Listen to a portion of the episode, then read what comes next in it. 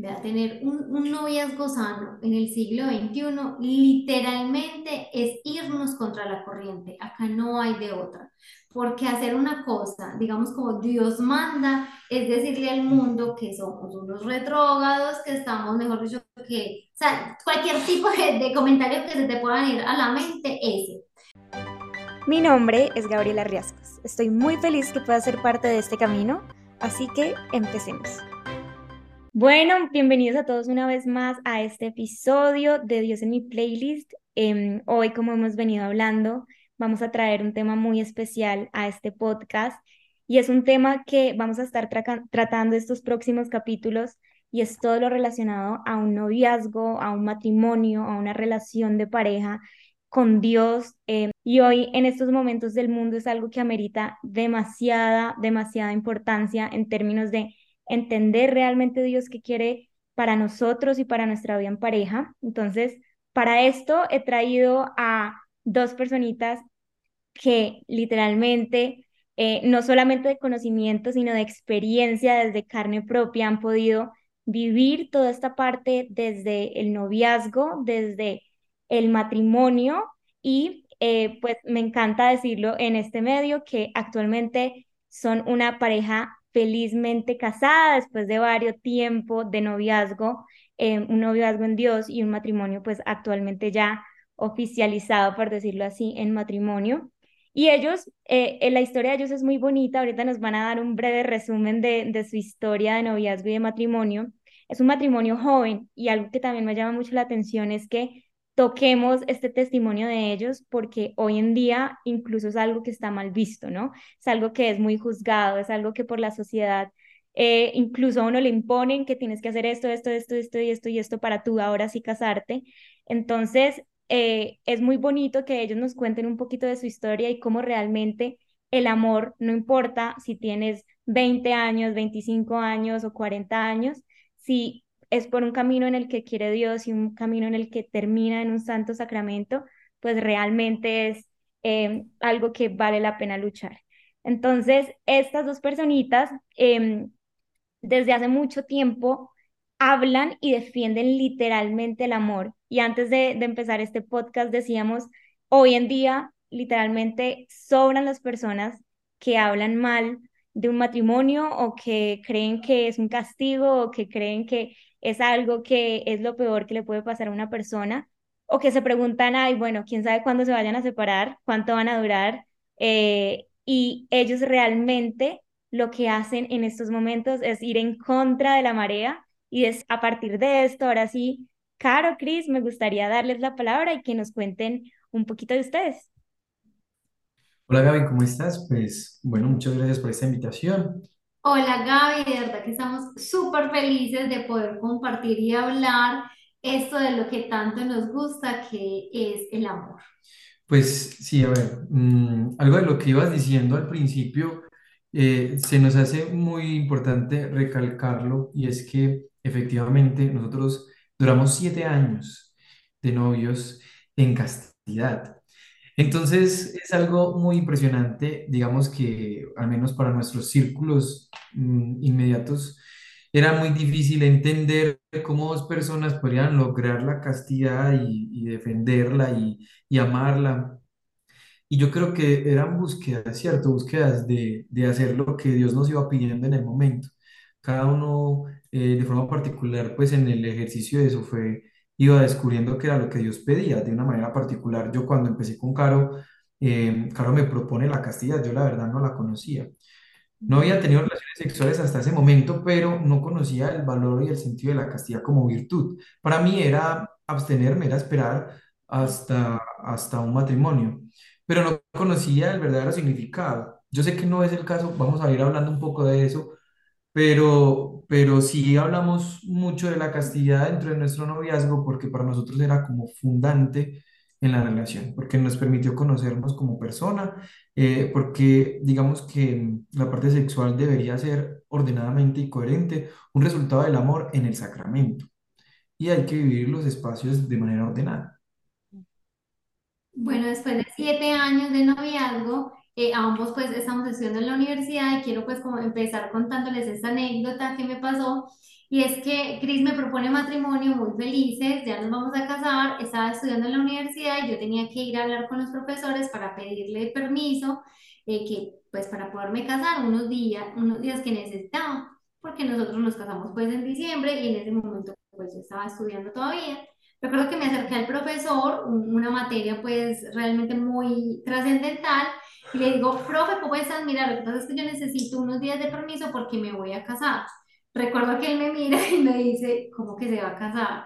Y le dije, sí, profe, yo me voy a casar, entonces necesito unos días. Y me dijo, no puedo creer que usted, una persona tan académica, tan inteligente, que tiene una vida por delante, me esté diciendo que se quiere casar. O sea, literalmente me dijo entre líneas que a mí la academia y la universidad no me habían servido para nada porque yo había tomado la decisión de casarme.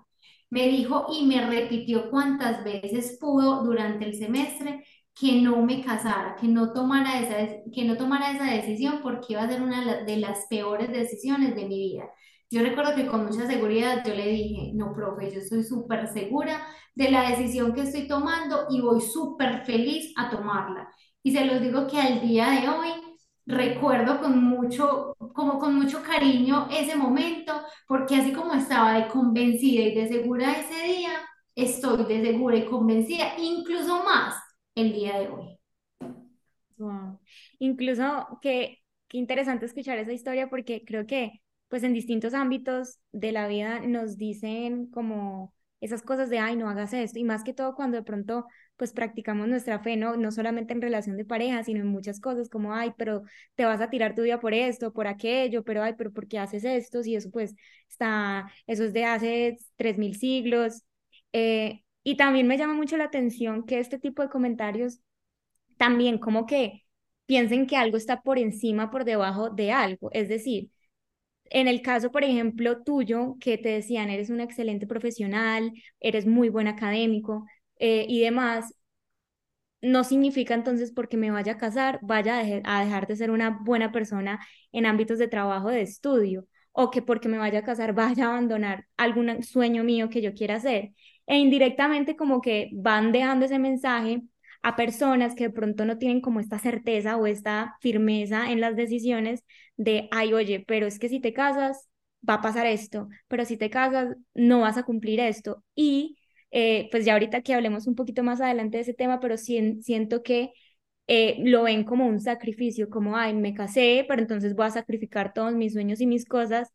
Y ahí es donde siento que internamente empieza uno como, como a tener ese problema personal y al final se va derivando con su pareja y con su relación en matrimonio. Y por eso es que de pronto pueden suceder, suceder tantos problemas, tantos inclu- incluso crisis o separaciones dentro de un noviazgo, porque se quedan en el mensaje de que hubiera sido de mí si yo hubiese sido esto o hubiese hecho esto y ahora lo quiero hacer. Entonces yo creo que la solución mejor es como separarme o hacer otra cosa. Entonces, como que quería resaltar ese ejemplo indirecto que en este caso tu profesor te estaba dando, porque siento que a muchas personas les impacta ese comentario y los deja pensando. Entonces, eh, es simplemente como, como un comentario también que ahora es muy, por decirlo así, común en la sociedad eh, y se va diciendo, diciendo, diciendo y diciendo. Entonces, a partir de, de esto, Caro y Cris y todas las personas que nos están escuchando, este podcast es dedicado a todos los noviazgos, a todos los matrimonios y a todas las personas, incluso solteras, que estén queriendo informarse un poquito más sobre cómo llevar una relación, cómo llevar un noviazgo en, en un futuro y entiendan de pronto Dios también qué quiere de nosotros, qué nos pide y qué nos dice para poder llegar cada vez un poquito más al cielo y ser más santos, pero a la misma vez sin dejar como de vivir lo que Él nos hizo eh, para estar acá, que es vivir una vida, digamos, de, de humanidad y de humanos, con emociones, con bajonazos, pero a la misma vez desde la mano de Él para llegar Él. Entonces, a partir de esto, me gustaría empezar, Caro y Cris, con esta pregunta. ¿Ustedes qué creen que Dios nos dice o nos pide para vivir y llevar un noviazgo sano hoy en día? Bueno, antes que nada, es importante aclarar que eh, lo primero mm, sería como muy especial, es recordar que se tienen que enamorar del amor, porque pues si empezamos a hablar mal del amor, ahí ya empieza, empieza el amor, ya empieza enfermo. Entonces, claro, para que la gente hable mal, ya hay mucha gente afuera. Hay que empezar con, como con un nuevo, eh, no sé, como una nueva perspectiva del amor. Me gusta mucho, últimamente he estado pensando como mucho en eso, y es que nos han vendido la idea últimamente que el amor es cursi. Lo- la, la televisión, los videos de música, eh, las series nos han vendido que el amor romántico mm, es pasado de moda. Y no, precisamente esas expresiones son las que fortalecen el amor. Otra de las claves como para tener ese noviazgo sano es precisamente empezar a buscar la forma de nosotros sanar.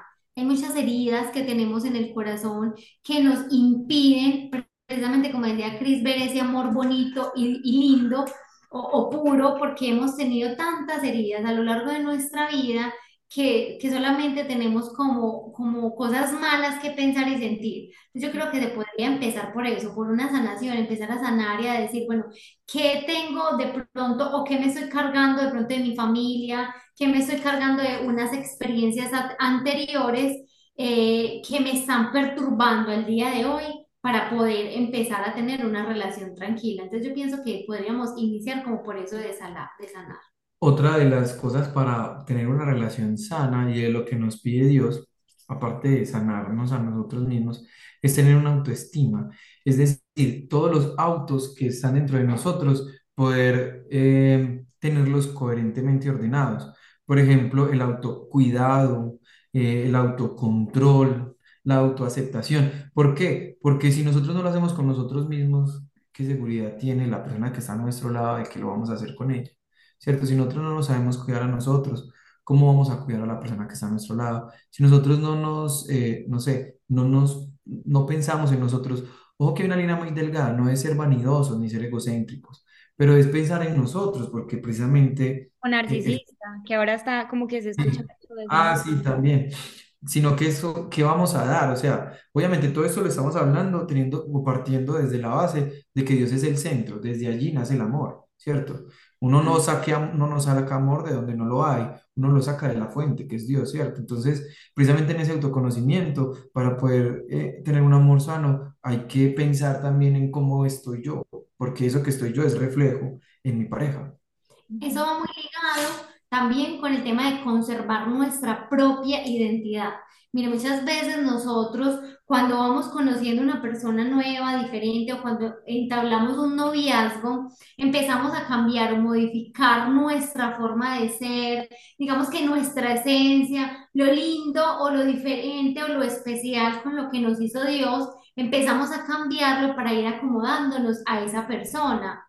Qué importante es que nosotros digamos, o sea, yo sé que esto es lo que me hace diferente o yo sé que esto es lo que me hace bello o bella a los ojos de Dios, yo lo voy a conservar, lo voy a cuidar, lo voy a, no sé, lo voy a como complementar cada vez más y no lo voy a ir modificando cada que venga una relación. Entonces voy a poner un ejemplo, yo soy una persona súper alegre, que contagio alegría y que, o sea, que me encanta hacer sonreír a las personas. Pero llega una persona y me dice, por favor, no te, no, no, no, no te tires chistes, no hagas reír a la gente, pues actúa me serio. gusta eso de ti, qué pena. Exacto, que empieza a sentir vergüenza y demás. Entonces, ¿qué es lo que pasa? Yo voy modificando mi esencia, lo que me hace especial para irme acomodando. Entonces, qué importante es que nosotros vayamos entendiendo que nuestra identidad precisamente es propia y que tenemos que cuidarla y valorarla. Ojo, entendiendo que hay cosas, obviamente, que, que, quizás tenemos que mejorar, pero digamos que lo tengamos como claro o entendido, es desde el punto de vista de lo que me hace único y especial. Y digamos que, Gaby, como para ir cerrando, hay muchas cosas que se pudieran pensar desde lo que Dios nos pide para un noviazgo sano, pero digamos que nosotros quisimos encerrarlo en estas poquitas cosas y una de ellas también, no todas, mm, pues no es menos importante por ponerla de última, es la comunicación. Y es que, mire, muchas veces nosotros no sabemos comunicar lo que nos pasa. Y la comunicación no es solamente hablar.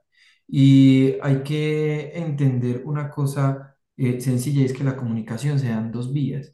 porque si no sería solo tirar información. Entonces la comunicación tiene que ser yo comunico y escucho también al otro. Entonces, a veces soy el que comunica, pero también a veces soy el que escucha. Entonces, cuando yo entiendo la comunicación en esas dos vías, pues claro que se hace como más fácil eh, el poder ir sanando. Y otra cosa importante es que no podemos dar por sentado que la relación va a empezar sana. Toda relación empieza accidentada porque el conocer al otro implica un sacrificio.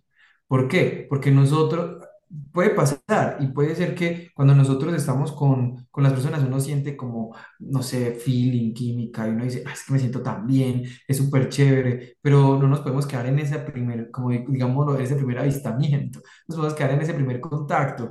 Eh, eh, en los segundos, los terceros son los que empiezan a hacer roces, incluso desde las amistades, o sea, y para ser novios y tener un noviazgo primero hay que ser amigos, entonces entonces, eh, desde ahí, desde, desde esa comunicación primera, desde eso que me gusta de él y no me gusta, desde, desde las cosas afines y las que no, vamos viendo que ya la relación empieza accidentada, porque no vamos a ser 100% compatibles. Y eso precisamente es lo que hace que se construya el amor. Entonces, entender que no vamos a empezar bien. O sea, no quiere decir que vamos a empezar peleando, no, no, no. A lo que me refiero es que no vamos a empezar con un 100% de compatibilidad, simplemente vamos a empezar con un conocernos y el conocernos trae consigo eh, unas cosas buenas y unas cosas malas dentro de la relación. Entonces esa comunicación es importante para que, digamos, que sea más efectivo ese momento del conocimiento. Sí. Mira, mira que em, hay muchas cosas que han mencionado y que he venido pensando como, como en mis relaciones eh, pues pasadas pero cuando tú hablabas, eh, Caro, al inicio de, de las heridas, qué importante, y yo siento que, que eso es como la llave a tú tener un, un noviazgo sano, porque, no sé, si tú tienes una herida muy fuerte de, no sé, autoestima, que va también derivado de, de lo que estaba diciendo Cris, pues tú de pronto no vas a tener o no vas a sentir o de pronto vas a sentir que, que no estás dando lo mejor o no vas a preocuparte tanto por la otra persona o por de por sí la relación, o no sé, una persona que de pronto tenga esta herida y que ha tenido varias relaciones o algunas relaciones donde pues no ha tenido la mejor relación y tiene una herida demasiado fuerte de engaño, de infidelidad, de desconfianza, de llamarlo así normalmente como de esta toxicidad de estar encima de uno, revisando dónde está, como, como todas estas cosas que al final la herida de otro hace que se abra la herida de otra persona y eso se vuelve como, como literalmente un ciclo sin salida y hasta que una persona decide y, y tiene como este autoconocimiento de decir, vea, yo tengo estas heridas, tengo que buscar como algún acompañamiento, alguna persona, un profesional que me ayude a sanarlas y ya estar listo para, en este caso, no sé, las personas que nos estén escuchando, eh, que, que están en, viviendo pues toda esta parte de soltería, como saber qué heridas tengo que, que yo sanar para poder tener una relación sana, o las personas que ahorita están en una relación y darse cuenta y, y no, no asumir, reconocer que hay cosas que es, importante sanar para seguir avanzando en su relación. Gaby, y una cosa importante es que a veces, eh, no sé, creemos que solamente soy yo, es decir, yo soy una relación entonces yo soy el que tengo que estar pensando en esto, pero qué importante es que los dos lo piensen, ¿sí me hago entender? O sea, si los dos lo están pensando, eh, ya están hablando un mismo lenguaje, ¿cierto? Un lenguaje del amor. Entonces, cuando uno de los dos trabaja, se vuelve mucho más complicado, porque uno de los dos está eh, consciente, quiere sanar sus heridas, quiere que no sé qué, pero, pero no invita al otro o no hacen un trabajo en conjunto. O sea, ya se vuelve más difícil porque entonces un eslabón está intentando fortalecer y el otro todavía anclado como a lo que pasa, anclado a, a cómo ha vivido siempre las relaciones. Entonces, importante es como que estos consejos es para los dos, no es como para uno de los dos. Normalmente lo escucha siempre uno de los dos primero, pero chévere eh, llevar a la otra persona a, a eso, ¿cierto? Hay otra cosa que también tenemos que tener como súper presente y es que nunca vamos a tener, por decirlo de alguna manera, el corazón como completamente sano, fortalecido y bien para empezar a amar. Porque si nos quedamos esperando a que yo, yo tenga un corazón perfecto y que otra persona tenga un corazón perfecto, o sea, nos va a quedar toda la vida. Porque incluso Cris y yo, casados, todavía seguimos trabajándole y sabemos que nos vamos a morir con muchas cosas pendientes, ¿cierto? Entonces eso también lo tenemos que tener claro, uno. Y lo otro es que puede de repente que yo por ejemplo, he trabajado, ya me he dado cuenta que, tengo que tengo que sanar y muchas cositas y demás, me encuentro con otra persona que quizás está herida, que tiene el corazón herido y de alguna manera es como una enfermedad, como cuando tenemos gripa que nos juntamos con un agripado, que nos contagiamos. Entonces, de alguna manera también cuando otra persona tiene el corazón herido y se junta o nos juntamos las dos personas, supongamos yo no lo tengo tan herido, la otra persona sí, de alguna manera mi corazón empieza a herirse. No, no sé eso cómo pasa o si de pronto hay un tecnicismo que se pueda decir, pero realmente pasa, voy a poner un ejemplo, te empezás a, no sé, a reunir con una persona que quizás en algún momento puede ser muy depresiva, de repente tú también te vuelves una persona depresiva. Entonces también qué importante tener en cuenta, o como, como decía ahorita Cris, o sea, estar como tan alertas de, si yo me doy cuenta, empezar a trabajarle e invitar al otro. por eso somos una pareja, ¿cierto? En Es importante eso. Yo, y ahí se me, como que me surge una pregunta, o sea, un ejemplo, si yo, Gabriela, estoy sanando una herida porque, no sé, como que me pongo brava muy rápido, un ejemplo, y yo estoy trabajando, o sea, yo no sé, estoy yendo a algunas asesorías, me están pues ayudando con el tema y yo sé que tengo que mejorar eso, ahí es importante decirle o por lo menos como que mi, mi pareja tenga contexto de lo que yo estoy haciendo, de que realmente pues como que estoy encontrando y queriendo como, como sanar todo esto eh, y él tenga como pleno conocimiento del, tema, o sea, como que él sepa que realmente yo o ella eh, está como trabajando por, por realmente sanar o es algo que es como un proceso muy personal que uno debería llevar. Eh, digamos, ya, no sé, con algún psicólogo, con algún terapeuta, con algún ah, em, acompañamiento? Digamos que depende. Depende de la herida, porque hay heridas, voy a decirlo, como muy superficiales que tú de repente puedes compartir y no hay ningún problema. Pero hay unas heridas que son muy profundas, que incluso a las personas les cuesta hablarlas, decirles, y que incluso muchas personas llegan a una edad muy avanzada donde cargan con ese montón de heridas y nunca han abierto el corazón. Entonces, digamos que depende. Hay heridas que, o lo ideal sería uno encontrar a alguien donde, no sé, como un lugar seguro esa persona segura, donde yo me, sienta también, que yo le diga, mira, eh, cuando yo estaba pequeño me pasó esta situación y es dolorosa, tormentosa, no la puedo superar, necesito ayuda, porque esa persona te va a apoyar, te va a acompañar, te va a guiar, incluso te va como a jalar cuando tú no lo quieras hacer o cuando tú no quieras seguir como de alguna manera como quitando, no sé, como vendas a, a esa herida que tú le, le pusiste como para que no se viera. Y son, procesos muy dolorosos, demasiado dolorosos. Entonces depende, depende de la situación y depende cómo se vaya, lleva, cómo se vaya llevando. Que sí es importante trabajarlo, o sea, sí o sí trabajarlo y entendamos que tenemos las ayudas espirituales que son fundamentales, pero también tenemos las ayudas psicológicas. Yo creo que hay que tener claridad en una cosa también. Y es que mm, yo te pregunto, Gaby, Respóndeme. Es una pregunta. Eh, cuando yo te digo que algo que, cuando yo te digo, Gaby, ¿cuál es tu intimidad? ¿Tú qué piensas? Chan, chan, chan, chan. Preguntada, En el próximo capítulo tendrán la respuesta. Menos mal para Gaby, no a mí. Cuando yo te pregunto algo sobre la intimidad, ¿tú qué piensas? O sea, yo honestamente lo digo en dos. Lo divides en dos. ¿En qué? Yo lo digo en uno, toda la parte de intimidad sexual. Dos, toda la parte de intimidad, yo diría como de corazón, como la intimidad de, que mi pareja conozca de pronto cuáles son mis miedos, cuáles son mis sueños. Eh, puede que me esté equivocando, ¿no? Que soy cero profesional en el tema.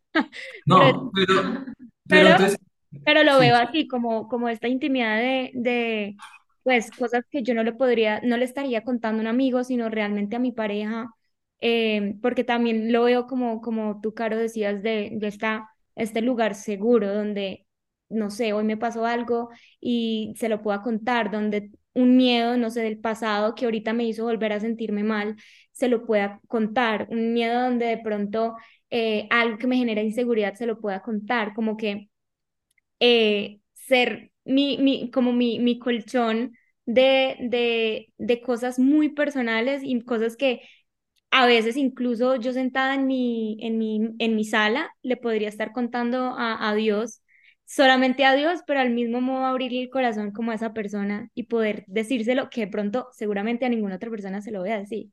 Eso lo veo yo como intimidad, no sé si por ahí va.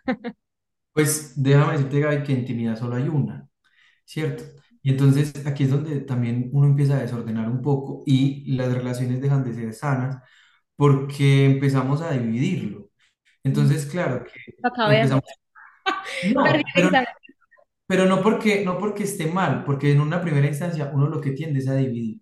Pero cuando uno de verdad empieza a organizar y a reorganizar las cosas, a decir, es que la intimidad es una porque yo soy solo uno, ¿cierto? Sea, yo no soy dos personas que voy a tener dos intimidades. Sois una sola persona que tiene una sola intimidad. Entonces, aquí viene algo importante y es, la intimidad es literal lo que está más profundo, lo que está más dentro. Y uno lo que pasa es que lo pasa lo mismo que veníamos hablando ahorita. Las, digamos que la sociedad, la televisión, la, la música, nos ha vendido una idea de que la intimidad o la palabra intimidad uno inmediatamente lo relaciona con lo sexual únicamente. Y resulta que la intimidad es todo lo que pasa y toda la sexualidad del ser humano, que ni siquiera es la parte genital. Entonces, hay cosas que, por ejemplo, sabe tu mamá. Hay cosas que, voy a ponerlo de esa manera, hay cosas que la gente sabe de Gaby hay cosas que solo los amigos saben de Gaby. Hay cosas que solamente la mamá y la familia saben de Gaby. Hay cosas que solamente los mejores amigos y la pareja saben de Gaby. Hay cosas que solo Gaby sabe de Gaby. Hay cosas que solo Dios sabe de Gaby que Gaby no sabe. Entonces, mira, cuando, cuando viene este, cuando vamos mirando desde afuera, lo que en realidad es la intimidad de lo que está adentro, mucho más adentro. Y eso, eso es lo verdaderamente importante. Ya la parte sexual, la parte del cariño, de la afectividad, son respuesta a esa intimidad, ¿cierto? Entonces, ¿yo a quién le estoy dejando esa intimidad? Que eso es importante y no estoy hablando de lo sexual, estoy hablando de lo más importante que está adentro, ese núcleo Gaby sabe Gaby, que en eso tenías razón, los miedos, eh, inseguridades, cosas que, que a ti te daría, digamos, que tú no vas a ir con un letrero contándole o con un megáfono contándole a absolutamente todo el mundo. Es algo que tú reservarías para una persona importante. ¿Y qué persona importante? Ahí es donde viene la sanidad de las relaciones. Cuando yo decido que mi intimidad la puedo compartir con esa persona y no va a dejar, no va de ser intimidad porque lo comparta con esa persona, ¿cierto? mm, Oye, ese, ese análisis nunca lo había hecho y creo que no hay mejor explicación a, a lo que es una intimidad, porque total, yo creo que eh, a uno le dicen intimidad y una vez ya piensa como uno estar solo con la pareja, literal, solo, o sea, como físicamente, ¿no? Como puede estar en la sala, en el cuarto, lo que sea, pero es como eh, momento de intimidad, como nos los, nos los han ido vendiendo. Hay algo también muy importante que me gustaría preguntar antes de pasar pues a la siguiente pregunta y es, em, nosotros esta persona que elegimos como, como pareja en, noviazgo o en matrimonio pues se vuelve nuestro lugar seguro, ¿no? Nues- donde podemos decirle nuestras cosas bonitas, positivas, pero también de pronto las cosas no tan bonitas, negativas, eh, "Ah, me pasó esto, aquello, uno está como, ¿qué punto? Porque yo creo que también puede surgir ese miedo de de no quiero que mi pareja eh, se haga responsable como de todo lo que me está pasando o como que eh, coja como todo esto como un peso sobre él y, y lo sienta como, como, no sé cómo explicarlo, no sé si me hago entender como con la pregunta. sí, súper claro. Te la responder con un ejemplo que yo sé que, o sea, creo que podría solucionar mil millones de dudas. Mire, vea, cuando Cris y yo empezamos nuestro noviazgo, fue por allá en el año 2012, hace bastante ya, eh, eh, a mí, pues desafortunadamente se me acaba de morir mi mejor amiga y a los seis meses se murió otro amigo. Entonces yo estaba en un momento muy difícil de mi vida que podemos llamar como depresión. Digamos que nunca fue como diagnosticada como tal, pero estamos súper seguros que sí fue. O sea, yo no me bañaba, yo no me levantaba, yo estaba debajo de las cobijas siempre. O sea, yo le tenía un sinsabor a la vida que, bueno, me entenderán muchos de pronto. Y Cris y yo empezamos como la relación. Entonces, claro, yo cuando iniciamos ese noviazgo, iniciamos como desafortunadamente en ocasiones, se inician muchos noviazgos con un montón de máscaras. O sea, yo tenía que mostrar la Carolina fuerte, la Carolina capaz. Entonces yo le dije un montón de mentiras, pues para que él no se diera cuenta que yo estaba por ese- pasando por ese momento tan difícil. Pues claro, de repente llegaba Cristian en el día a día, pues iba avanzando los días, los meses, y él llegaba a visitarme yo sin bañarme, yo no me quería levantar, yo no quería hacer un montón de cosas. Entonces, Chris, en, en su afán de ayudarme, era como, pues, ¿qué está pasando? ¿Qué está pasando? O sea, acá hay algo que, que no está bien. Entonces, bueno, me tocó, casi que me tocó medio obligadita decir, mira, te voy a contar la verdad. Y le empecé a contar como un montón de verdades y entre ellas le dije, mira, se murió mi mejor amiga y siento que se me fue el piso. O sea, estoy sin piso, no tengo en qué pararme. Y fue muy difícil porque si bien no era una responsabilidad que él debía de asumir, él dijo, hay que hacer algo, le tengo que ayudar. Entonces él empezó desde su, digamos como desde, desde su Mis 100, herramientas, lo que no, tenía. sí, desde sus herramientas a darme su 100%. Entonces él que hacía, él me decía, levántate, vamos a comernos un helado. Yo no, yo no quiero comer helado, no sé qué, tráemelo. No, o sea, el helado es si vamos los dos juntos, si no, no hay helado. Entonces me obligaba a levantarme, no sé qué. Bueno, eh, hoy te traje este dulce, no sé qué, un montón de cosas, hasta que ya el, el, el tema iba avanzando tanto que eh, llegué a un, un tema de eh, buscar psicólogo. Entonces era de que él me llevaba, me recogía, me acompañaba en todo ese proceso psicológico. Me tocaba a mí sola y digamos que liberar esa batalla y esa guerra interna a mí sola. Y fueron por muchos años donde me tocó lidiar esa, esa guerra y esa, o sea, fue muy difícil, pero que siempre estuvo ahí, ¿cierto? Entonces es muy importante que también nosotros entendamos que hay cosas que efectivamente nosotros no nos podemos cargar del otro, porque son batallas que las tiene la otra persona. Lo que sí podemos hacer es acompañar, no sé, hacer como barra, como cuando un partido de fútbol pues están allá jugando, yo no me puedo meter en la cancha a jugar, pero sí puedo gritar y hacer barra y decirle, hágale, tú puedes, dale, ve por aquí, ve por allá. Eso me parece súper importante. Además, que esta persona, digamos, como que te, te dé como esa confianza de tú poderle contar y abrir el corazón, porque de repente, desafortunadamente también ha pasado que muchas personas abren el corazón y digamos que otras personas abusan de eso o, o se aprovechan de eso y lo toman como en contra, ¿cierto? Como, bueno, voy a aprovecharme de para obtener algo, ¿cierto?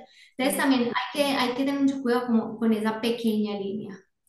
Yo creo que lo más importante es lo que iba diciendo Caro, es estar. El amor es de permanencia. Un amor, eh, a veces, pues en este libro que es muy común de los cinco lenguajes del amor, pues hay muchas formas de dar amor, algunas personas lo dan de una manera, otros lo reciben de otra, pero yo creo que en síntesis, en general, el amor es permanecer. Si una persona ama, si la persona que está a tu lado en realidad ama, a pesar de las circunstancias, va a permanecer, porque es que cada uno, y uno puede ser un ser cambiante que cada vez puede eh, actuar bajo cierto tipo de, de dificultad de una manera distinta. Y, y digamos que en el proceso de una, de una vida, simplemente en el noviazgo, voy a poner un ejemplo muy, muy, pues como muy en vía a lo que decía Caro, uno puede sentirse en paz y tranquilo con todas sus realidades, no tengo nada que sanar, voy bien, estoy con mi pareja, vamos súper bien, y llega una quiebra en su familia, llega una muerte, como le pasó a Caro. O sea, puede llegar a la vida Enfermedad. Una enfermedad, exacto. Puede llegar a la vida de cualquier persona algo. Entonces, decime, Gaby, si no es fuerte, que uno que esté con una persona y, y llega a momentos de dificultad y uno le toque afrontarla sola. Hay cosas que son de lucha solas, pero, pero que la persona permanezca al lado de uno tiene como mayor validez. Eso es lo que, como lo, lo más importante, el permanecer. A veces no son necesarias las palabras, y el estar al lado es suficiente. Total.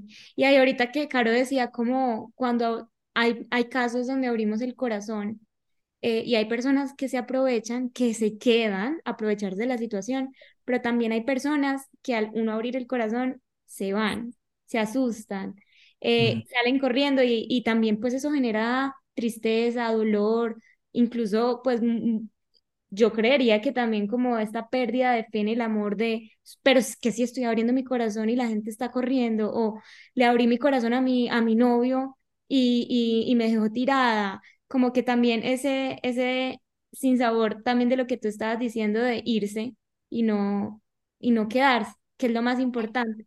Es Porque, que es una cosa difícil, pero te lo digo por qué. Porque es que, digamos que... mm, yo no puedo ir a contarle algo, eso también va en la persona, ¿cierto? Puede que yo, que esa sea mi herida, ¿cierto? Voy a poner un ejemplo hipotético, cualquier cosa.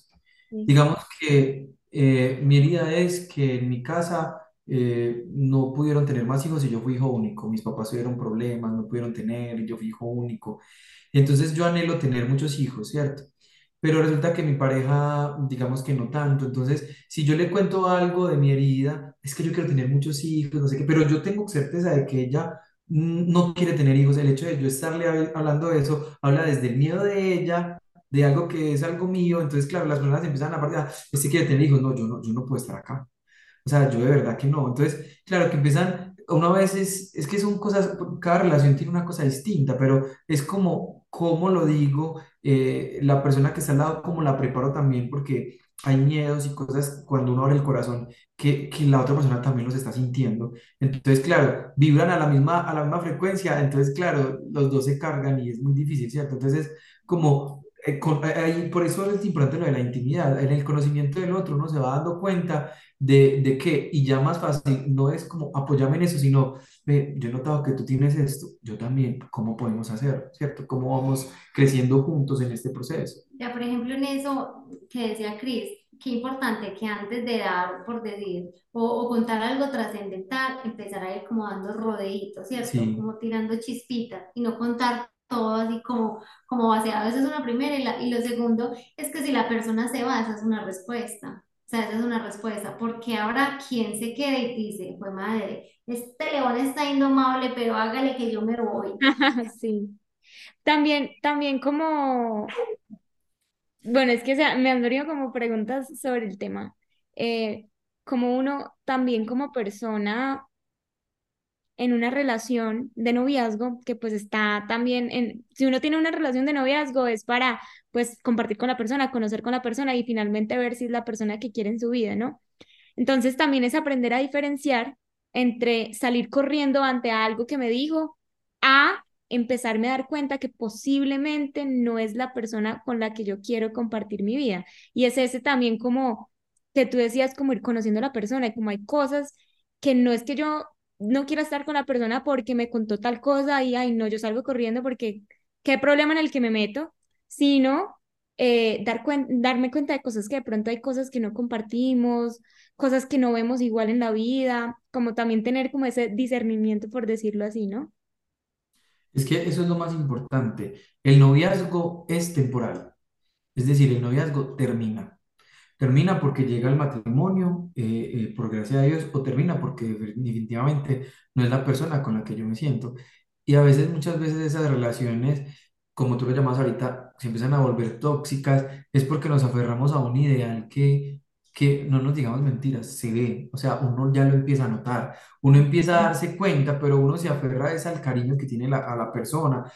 Y es que hay que entender que ese cariño radica es en el compartir, quizás no en el amor. O sea, y puede que haya amor, pero no un amor de, de pareja, sino un amor de amistad. O sea, y es que hay que entender que las amistades no se pueden perder.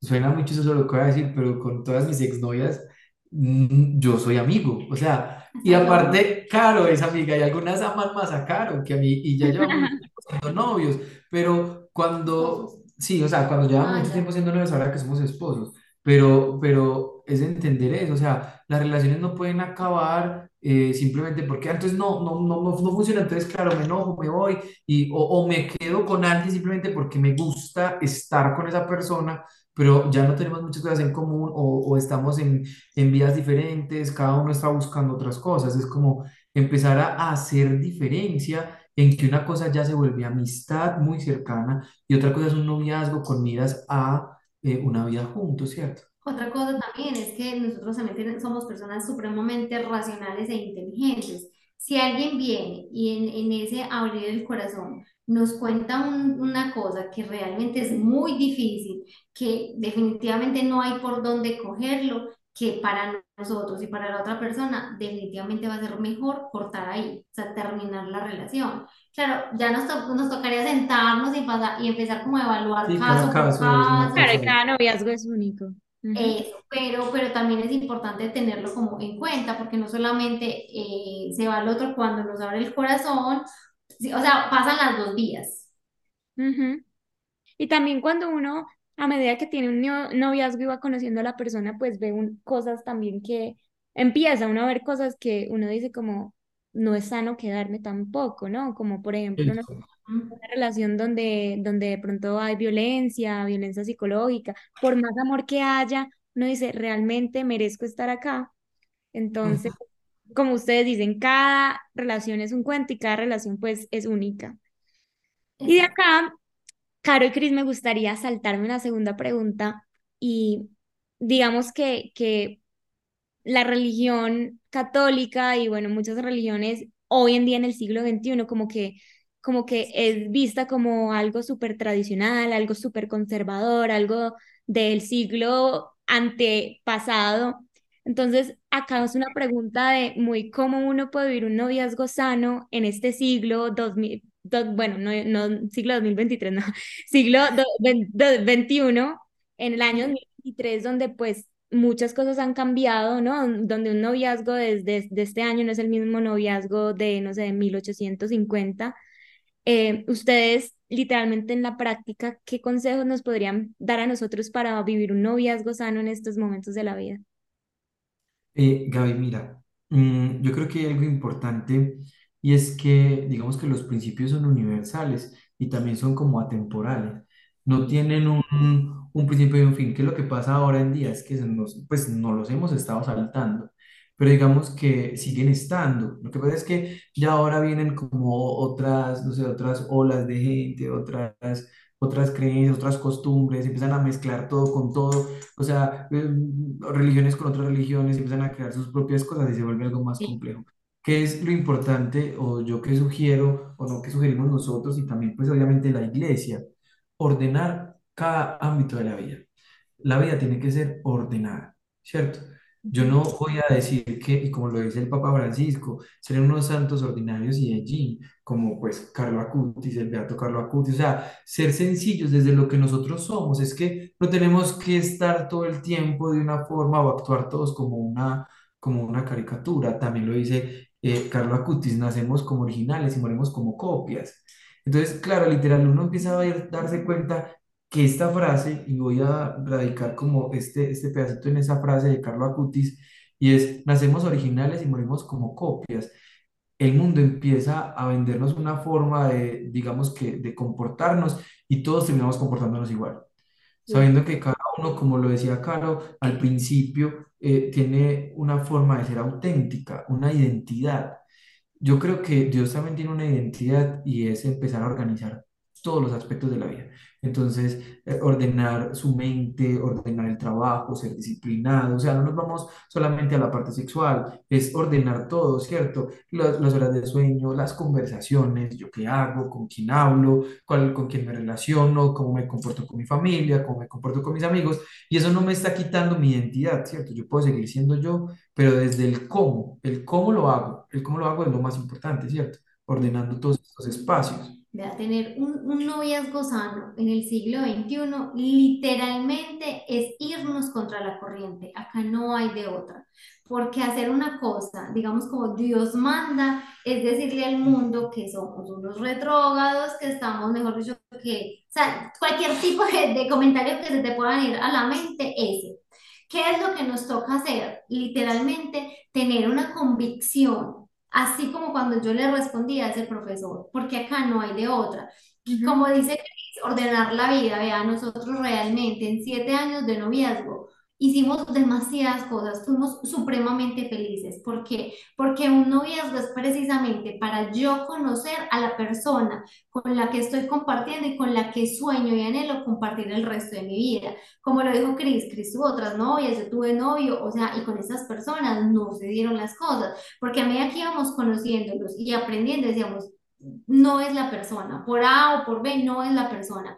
Llegamos, nos encontramos y dijimos, listo, vamos a hacer una, un noviazgo como Dios mande, como, como Dios manda, un noviazgo fiel. Eso hoy en día está mandado a recoger. Si alguien tiene la oportunidad de ser infiel y que además todos los amigos y la familia le tapen y le hagan barra y le digan es que ustedes lo último porque es lo más teso para esconder una infidelidad, o sea, ahí es, o sea, todo el mundo se va para ahí, no, es que me están pidiendo un noviazgo fiel para cuidarle el corazón al otro, porque cuando yo estoy siendo fiel, yo estoy tratando de cuidarle el corazón al otro. Nos piden un noviazgo, digamos, vámonos por el lado de la iglesia, nos piden un noviazgo en castidad. ¿Qué es lo que se está buscando con la castidad?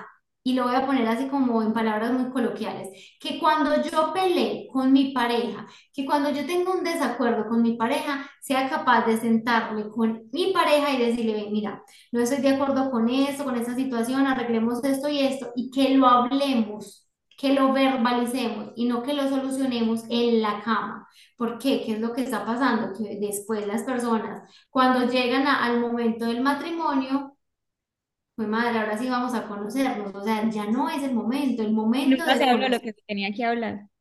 Exacto, es en el noviazgo. Y así muchas cosas. Entonces, ¿qué es lo que nos está pidiendo el mundo? Que, que mejor dicho, hagamos y, y, y esas, o sea, que hagamos fiesta y que hagamos cosas horribles porque el noviazgo está pasadísimo de moda, un noviazgo bueno. Lo importante acá en pleno siglo XXI es cuál es la escala de valor también que nos han enseñado en casa y, y qué es lo que también Dios nos puede pedir, ¿cierto? Y Dios nos pide una vida ordenada en todos los ámbitos de nuestra vida. Ujú. Y como decía Caro, sobre todo la castidad en el noviazgo, es, yo creo que es la virtud de virtudes. Cuando uno empieza a, a abrazar la castidad en el noviazgo, eh, eh, cosas bacanas empiezan a aparecer, muchas cosas bonitas empiezan a aparecer, muchas cosas, eh, eh, Dios empieza a ir mostrando el camino.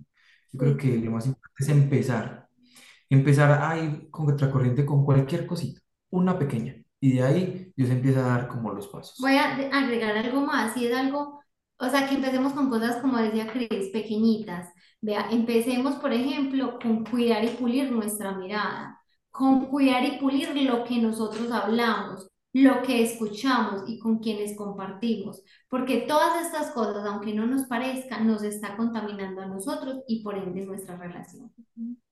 Ay, cuando tú decías que en estos momentos de la vida, siglo XXI, ir en, digamos, tener un noviazgo sano, que es ir en contra de la sociedad, que además, eh, o ir en contra de la corriente, esas son las palabras, que no solo es en el noviazgo ir en contra de la corriente cuando pues estamos viviendo una vida de fe, sino en todos los ámbitos de la vida. Em, siento que ir en contra de la corriente y tener esta convicción que tú decías, cuando fui yo y le hablé al profesor y yo le dije, es que no, yo sí me caso, que tú en tu corazón, en tu alma y en tu mente sabías que lo estabas haciendo y que estabas convencida. Acá, eh, pues mientras te escuchaba, creo que hay algo muy importante durante esto de vivir el, el noviazgo y es realmente la oración. O sea, como que me llegó a la mente y es como la oración, porque si yo no tengo una fe fuerte, y si yo no tengo una convicción fuerte de que lo que estoy creyendo es verdad y mi fe se debilita, pues va a ser muy fácil dejarse llevar por, por la corriente, ¿no? Entonces, como me acuerdo que, pues, no sé, las personas que de pronto acá estén iniciando quieran acercarse a, a Dios, a María, a, a Jesús. Uno cuando empieza a hacer el rosario, las primeras oraciones es para pedir por la intercesión, digamos, como de la fe eh, de todas las personas, digamos, que, que están realizando el rosario, que quieren pues seguir como este camino de fe. Entonces, hacía esa analogía de como de verdad qué tan importante tú tener una fe fuerte para no dejarse arrastrar por la corriente y a, a partir de eso viene todo lo que ustedes están diciendo, ¿no? Claro, no, es que como le dijimos al principio, Dios es la base, de ahí nace todo. O sea, todo. nosotros no podemos hablar del amor si, si no tenemos el amor mismo que es Dios. Entonces, eh, todo esto, todo esto que estamos diciendo siempre va a ir acompañado de los sacramentos. O sea, la oración es muy importante, Gaby, súper importante, pero para quienes de pro- de pronto están empezando y quieren empezar en este camino de fe, lo más importante, antes que una oración espontánea, que es muy importante, es pues ya la oración está y es, y- y es ir a, a la Eucaristía, ¿cierto? Es los sacramentos. Frecuentar la Eucaristía por lo menos el domingo. Ya Dios empieza a dar ahí fortaleza. Y aunque, ah, no sé si lo sabían, pero la misa no es algo aburrido, sino que es una oración. O sea, es la oración más perfecta. La, la, la misa es una oración perfectísima. Entonces, el mero hecho de uno ya estar en misa, ya oré. O sea, es suficiente. Claro, lo otro nos va dando fuerza en el camino. Es como esos pequeños snacks. La, la, la misa es el plato fuerte y, y, y, y la oración La oración es el chocolatico, el. Exacto, lo que va dando fuerza, lo que va, lo que lo va despertando a uno cuando se va quedando dormido, el agüita que lo hidrata es la oración, pero, pero digamos que el principal alimento es la Eucaristía y los sacramentos, la confesión. De ahí para allá, lo demás empieza a, a, a, a presentarse en nuestra vida como un añadido que nos acerca mucho más, ¿cierto? Y nos da fortaleza. Es como subirle 10 libritas más en el gimnasio y así sucesivamente. Claro, es como la, la, la analogía de, de una persona que está iniciando el camino de fe, uno es una semillita y empieza a alimentarse de oración, de rosario, de, de, pues, de Eucaristía y al fin se va volviendo una matica, un árbol y ya luego pues algo gigantesco y es esa fortaleza que realmente pues Dios nos da y Jesús nos da a través del sacramento. Música